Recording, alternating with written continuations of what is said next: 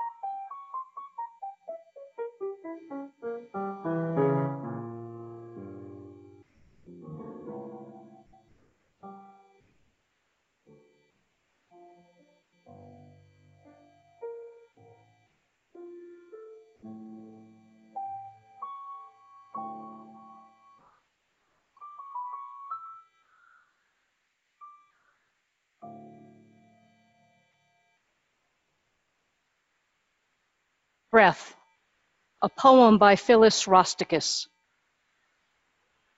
Sunlight slants warm over the covers, the soft frisson of skin on skin. You hold my hand as the harsh rasp of my labored breathing repeats and repeats. Breath, breathe, each a labor of will and choice and love, the breath of God, moving within, always with me. My loved ones gather about me as they're able, afraid, anxious, mourning my passing, which has not come yet. Together you come to sit by me, with me, listening to me breathe. And we calm together, for I am at peace. All the gains of my youth have been followed by losses, parading through my life one by one. Loss of strength, loss of mobility, loss of sight, loss of healing, loss of sleep, loss of nights without pain.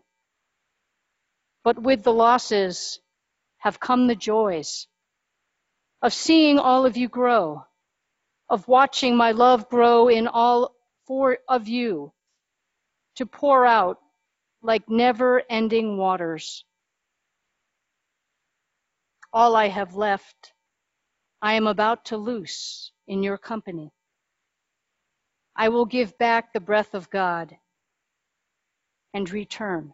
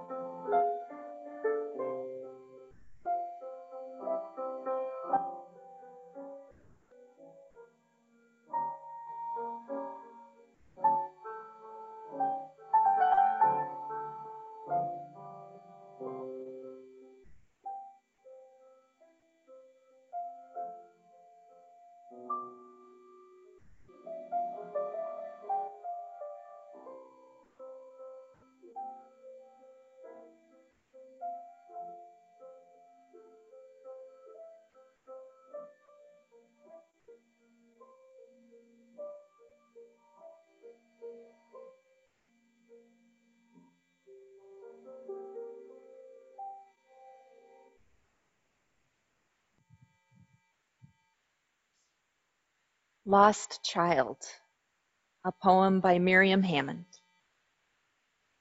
Infant in my arms, relinquished, not forgotten, always in my heart.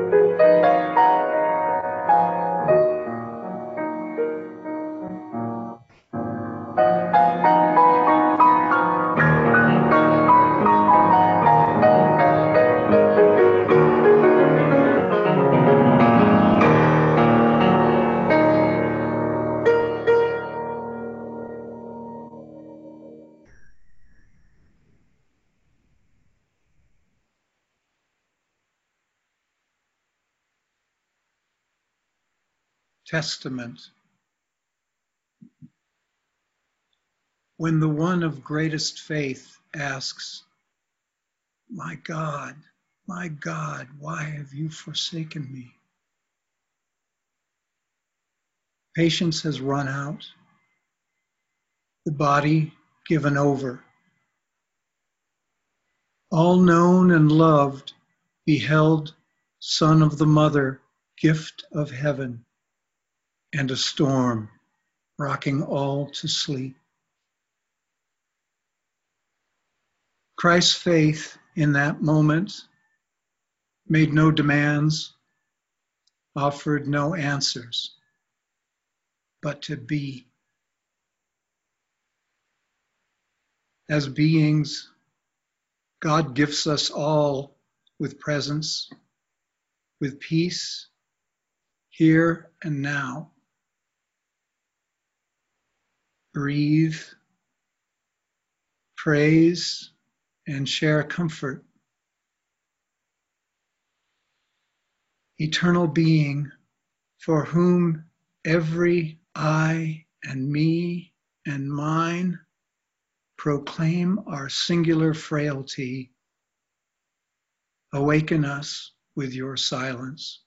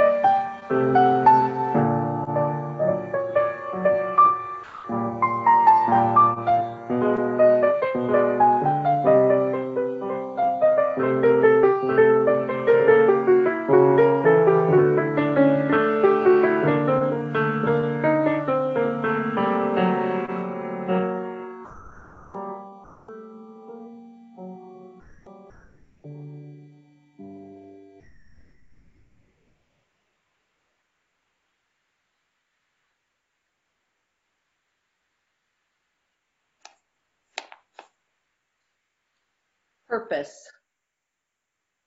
Some are teachers, some nurses, some engineers. Many are mothers. All seem to have found purpose.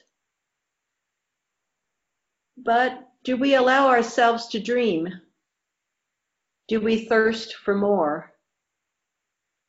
More meditation time, more creative time, more merry time, more holy uselessness time. Go ahead, quench your thirst. It is allowed and it has purpose.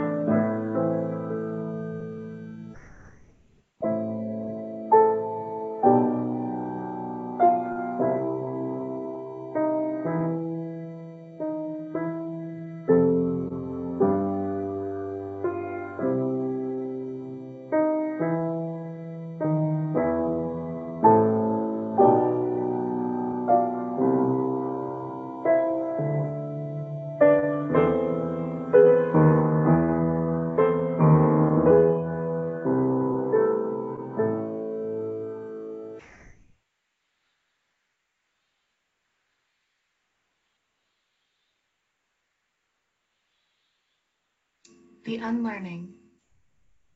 The flower doesn't wonder what its purpose is.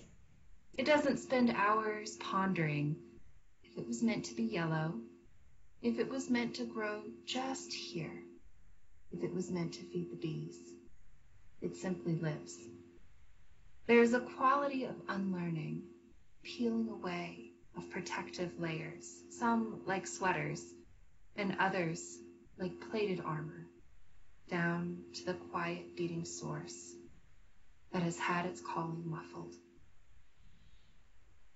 The unlearning starts when life takes you by the shoulders, looks hard into your eyes for a few long seconds, and assertively says, I'm not messing around.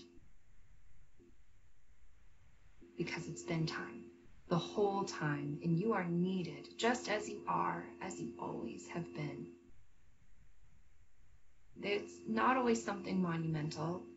The ripples wide and widespread, and often it's just like the flower's purpose.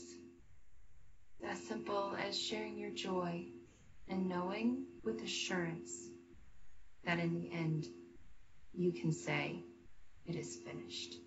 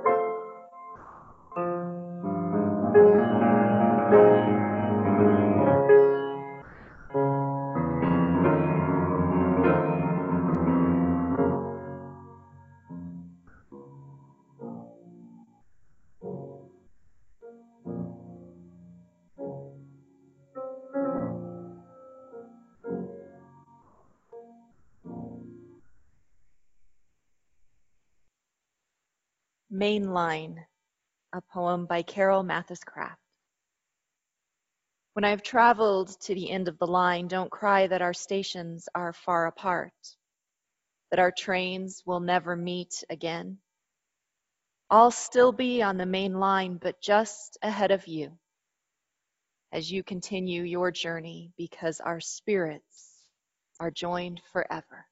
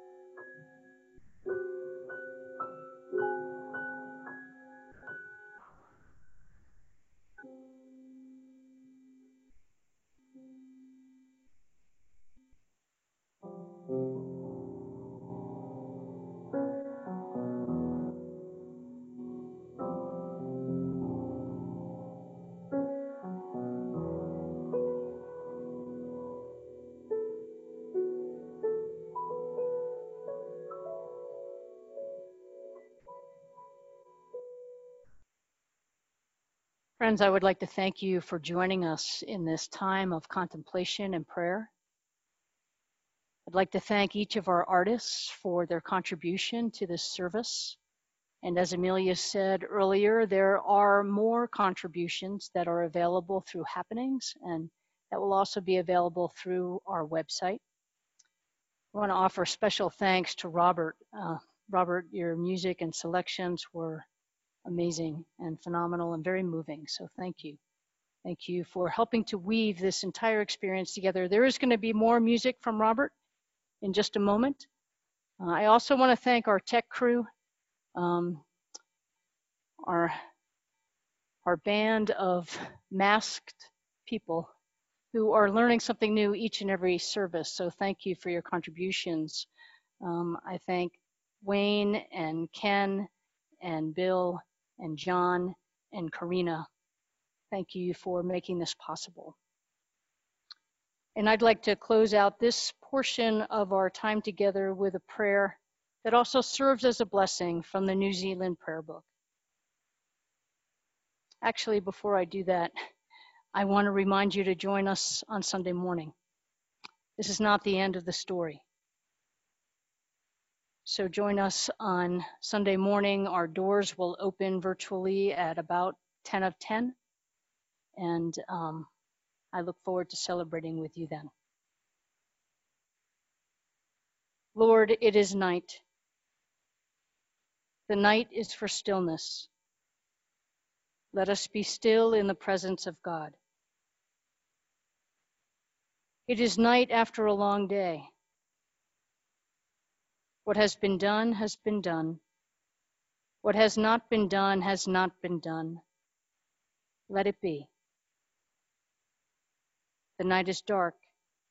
Let our fears of the darkness of the world and of our own lives rest in you. The night is quiet. Let the quietness of your peace enfold us, all dear to us and all who have no peace.